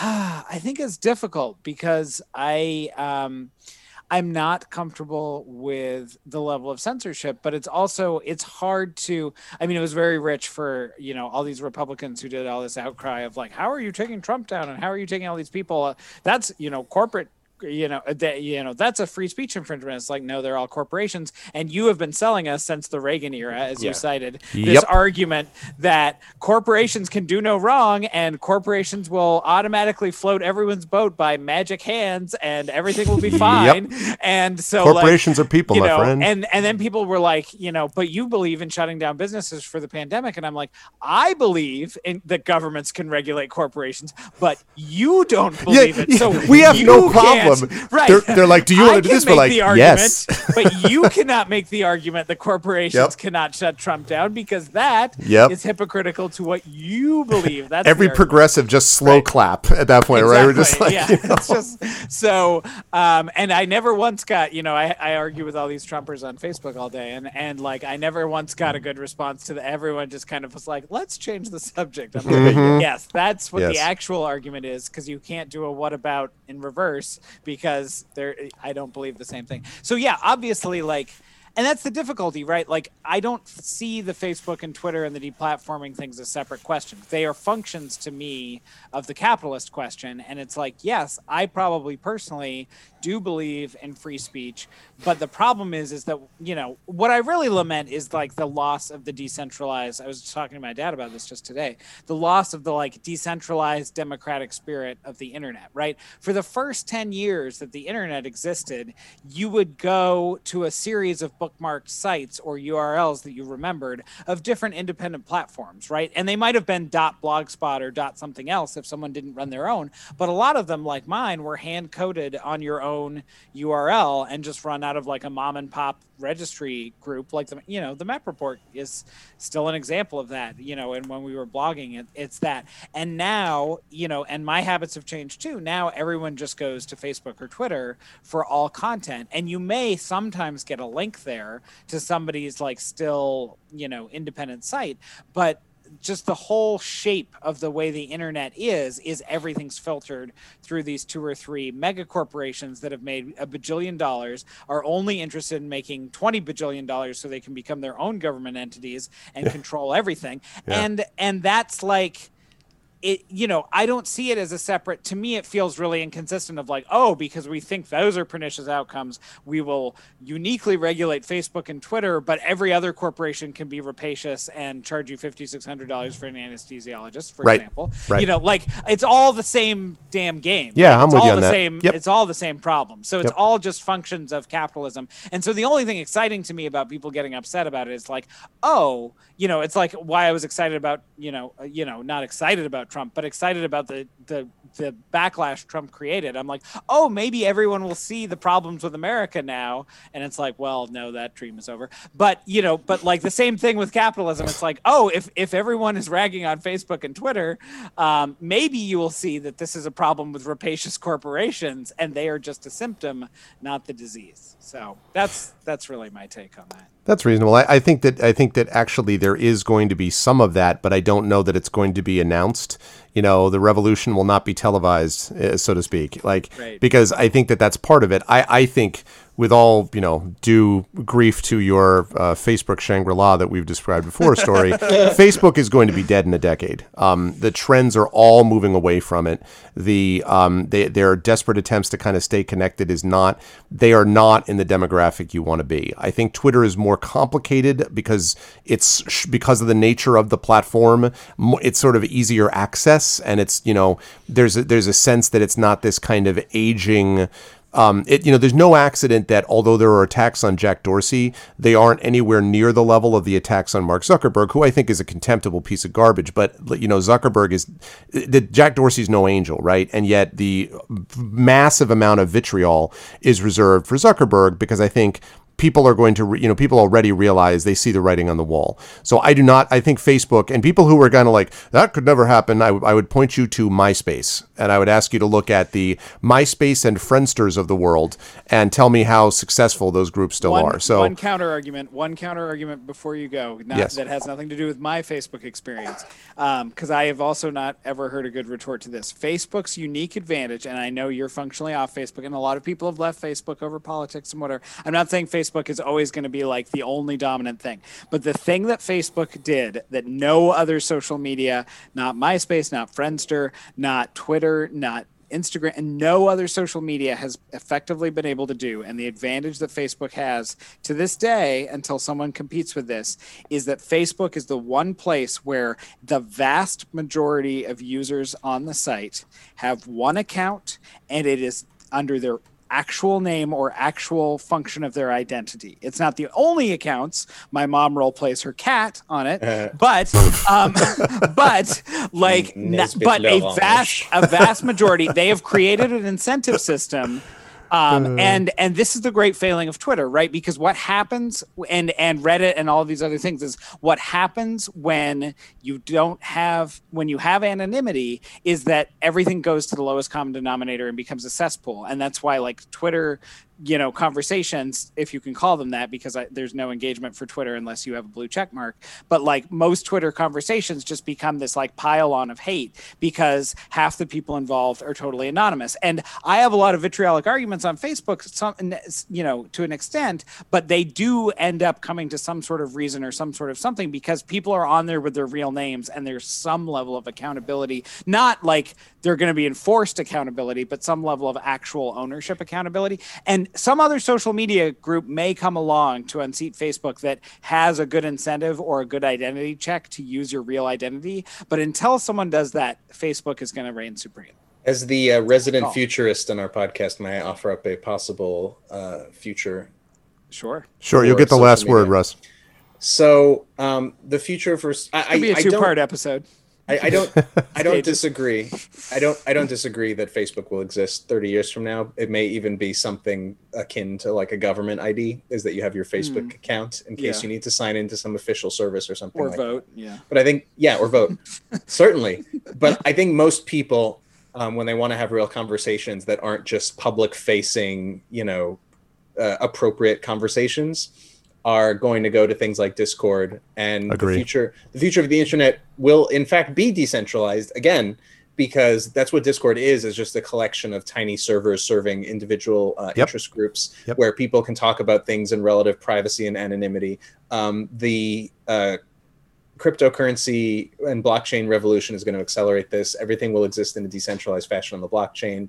A company I worked for, SenseChat, kind of merges those together, which is like a decentralized chat room that's based on a crypto token. So users can verify other users by paying with the token. They can um, prevent people spamming them by charging, you know, 10 coins to to talk to somebody or send them a message. So like these mechanisms actually work a million times better than centralized moderation, which we can all agree is pretty terrible for these uh, these legacy platforms. I'd like it if they could just do it. I mean, it'd be nice if they could try it. You know, well, like part of the problem is is that there are just too many people and too few moderators, and it all has to be algorithmically done, and so it's done Eh. poorly. When Trump tried to get on though, for example, they got they got moderators in there who knocked down. He tried to get on like 15 different sites. They had a bunch of his people. They knocked them all down. I don't I don't think it's that. I think it's will. I think they have plenty Well, of money and enough to be able to do it. for one guy. it's the it's the one guy whose job is to moderate. Okay, Bob, um, you're gonna have a change in your job description. I'm sorry. Go on, Russ.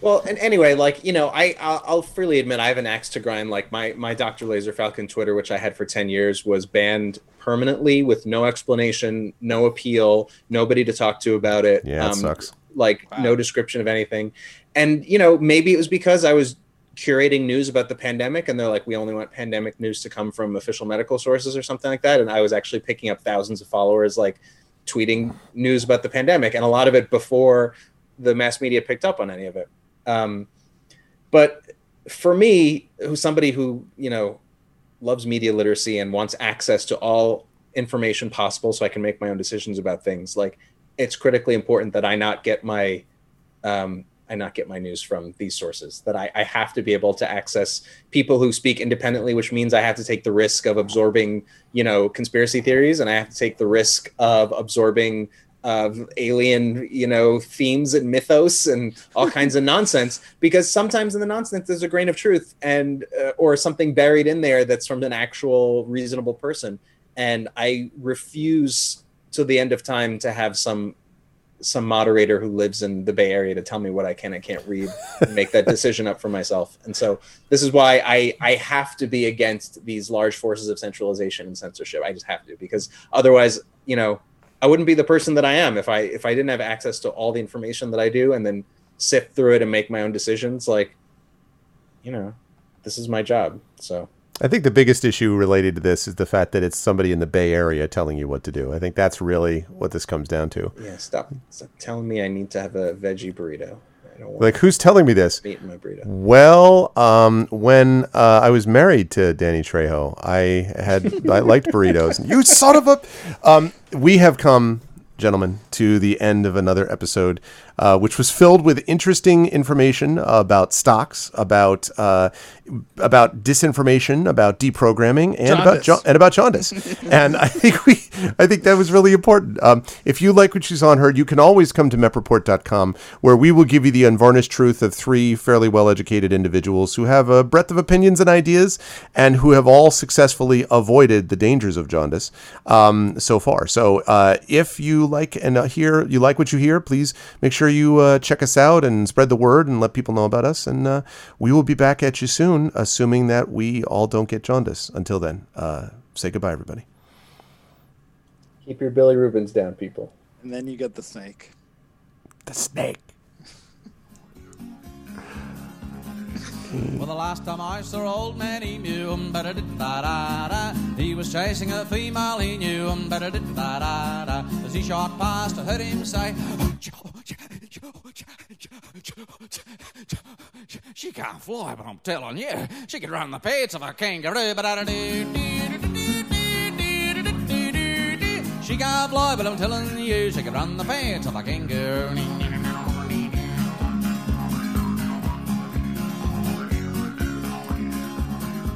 Well, there is a moral to this ditty, um ba da da da da. Thrush can sing, but he ain't pretty, um ba da da da da da. Duck can swim, but he can't sing, nor can the eagle on the wing. Emu can't fly, but I'm telling you, he can run the pants of a kangaroo. Well, the kookaburra laughed and he said, "It's true." Um ba da da da da da. Ah ha ha ha! He can run the pants of a kangaroo.